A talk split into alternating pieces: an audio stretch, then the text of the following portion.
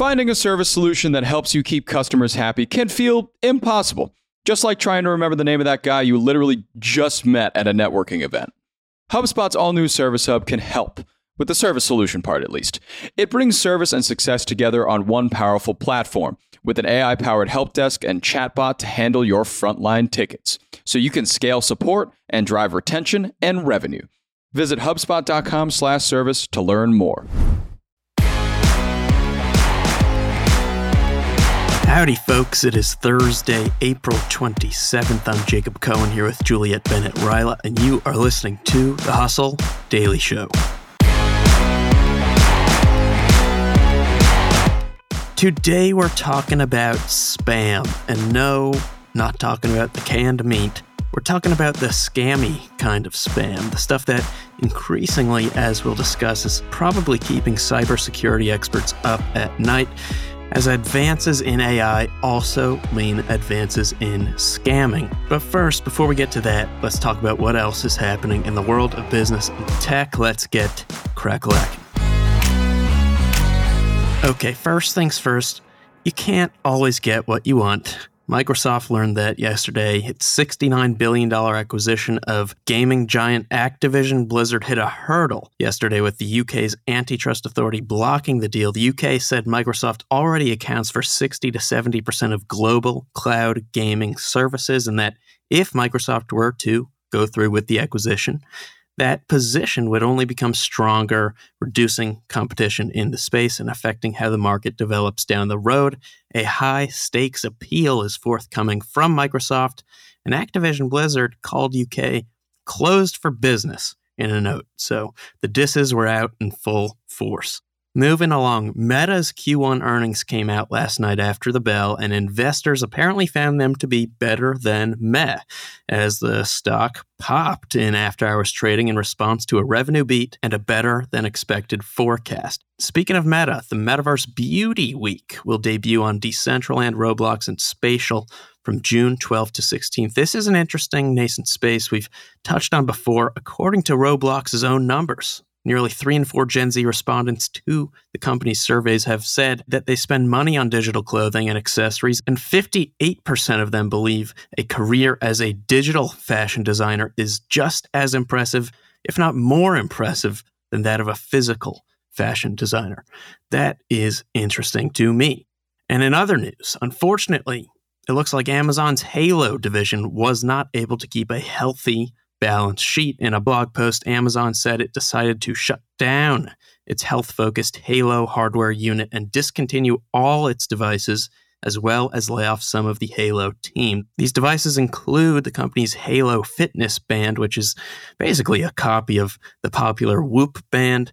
And interestingly, this seem to be a sector with long term potential for Amazon, especially given its recent acquisition of One Medical, but guess it was not meant to be. Also interesting because this announcement comes the same week it was reported Apple is working more on its own health focused features.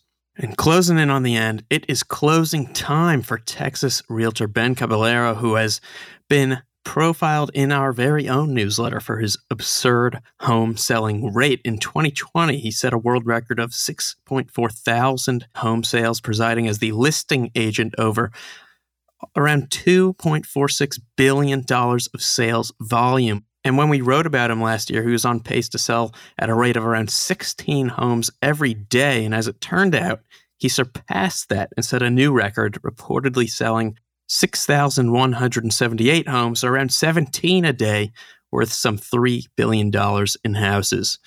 How about that? And lastly, good news for those of you tired of real life dystopian thoughts like, when will I be replaced by AI? And that's because Black Mirror will return for its sixth season in June following a three year break. With that, let's talk spam.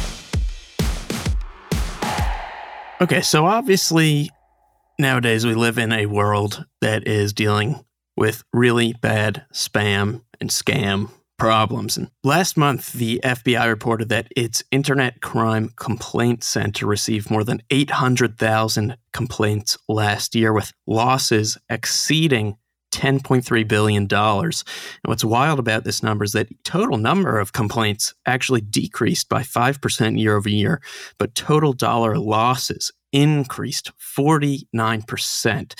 And phishing schemes were the number one reported crime type. Investment schemes, though, reported the highest total financial loss, and the greatest dollar loss was incurred by citizens 60 or older. Juliet, this problem is only going to get worse, now.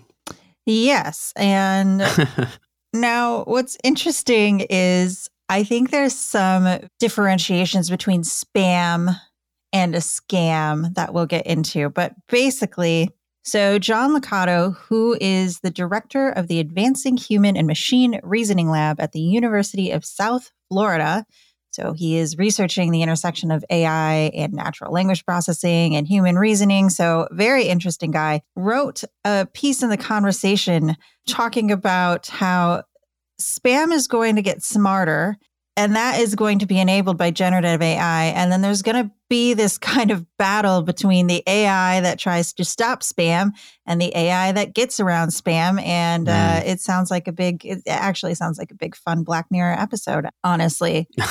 um, so essentially, what's going to happen in here is you get spam email all the time. I'm sure I do too.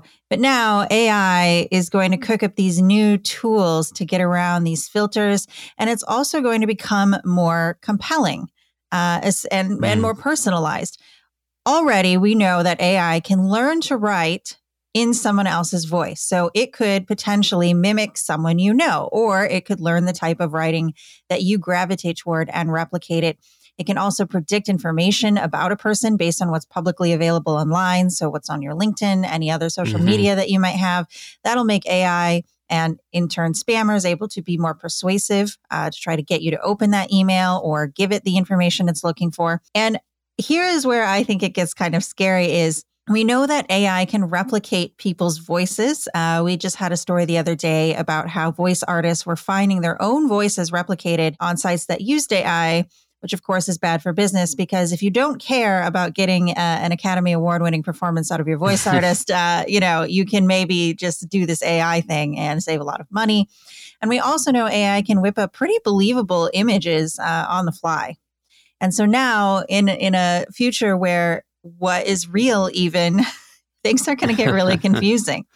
Uh, for example, I've had about 30 people in my life send me images of extremely goth cat beds. Okay. so they are like these uh, Victorian four poster black beds with little cats on them. And they're like, you should get this mm. for your cat because uh, these yes. people know me very well. The problem is these products do not exist. They are generated by AI. But if someone sent me a link to a site where I could buy such a cat bed, I would potentially be convinced it was a real product and try to buy it and give someone money for something that doesn't exist. Um, wow. And in the same way, we've also seen, and this is where it gets into scams, right? Uh, we've also heard stories about kidnapping scams where someone calls you and the pretends to be your relative using some sort of yep yes so there's all sorts of like very uh, odd scenarios that i'm sure would be right at home in black mirror um, that could be happening here yeah, I think like you just described it well yourself with with that that own case that you could potentially deal with. The personalization mm-hmm. Is a really, I, I, think, I see that being a really problematic area.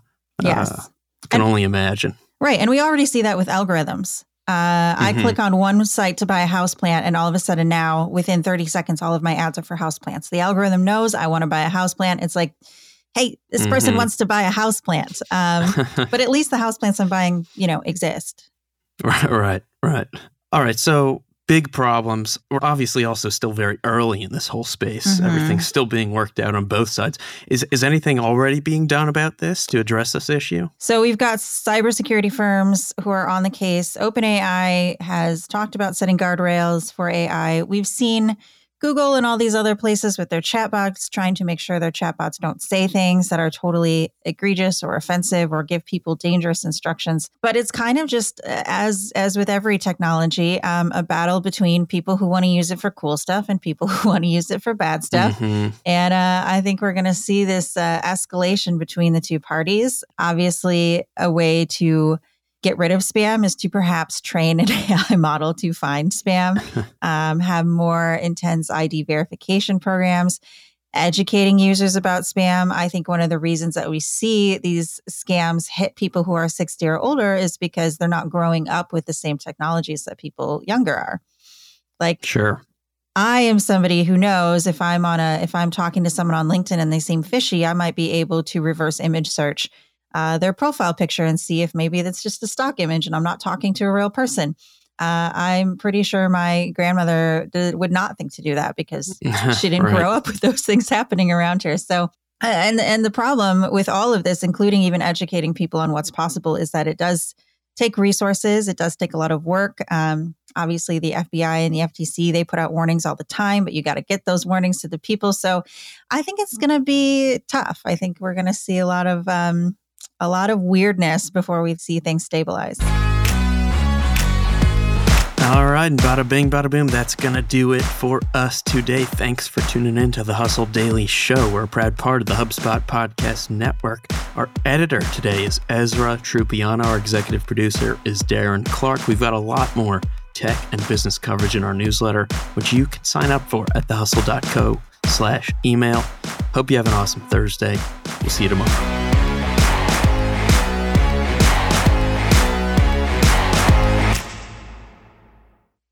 Hey, everybody, I got a great podcast to tell you about. It's called Truth, Lies, and Work, and it's brought to you by the HubSpot Podcast Network, the audio destination for business professionals. On this show, you can join husband and wife team Al and Leanne Elliott as they dispel myths, impart wisdom, and answer all your questions about finding, keeping, and motivating great people.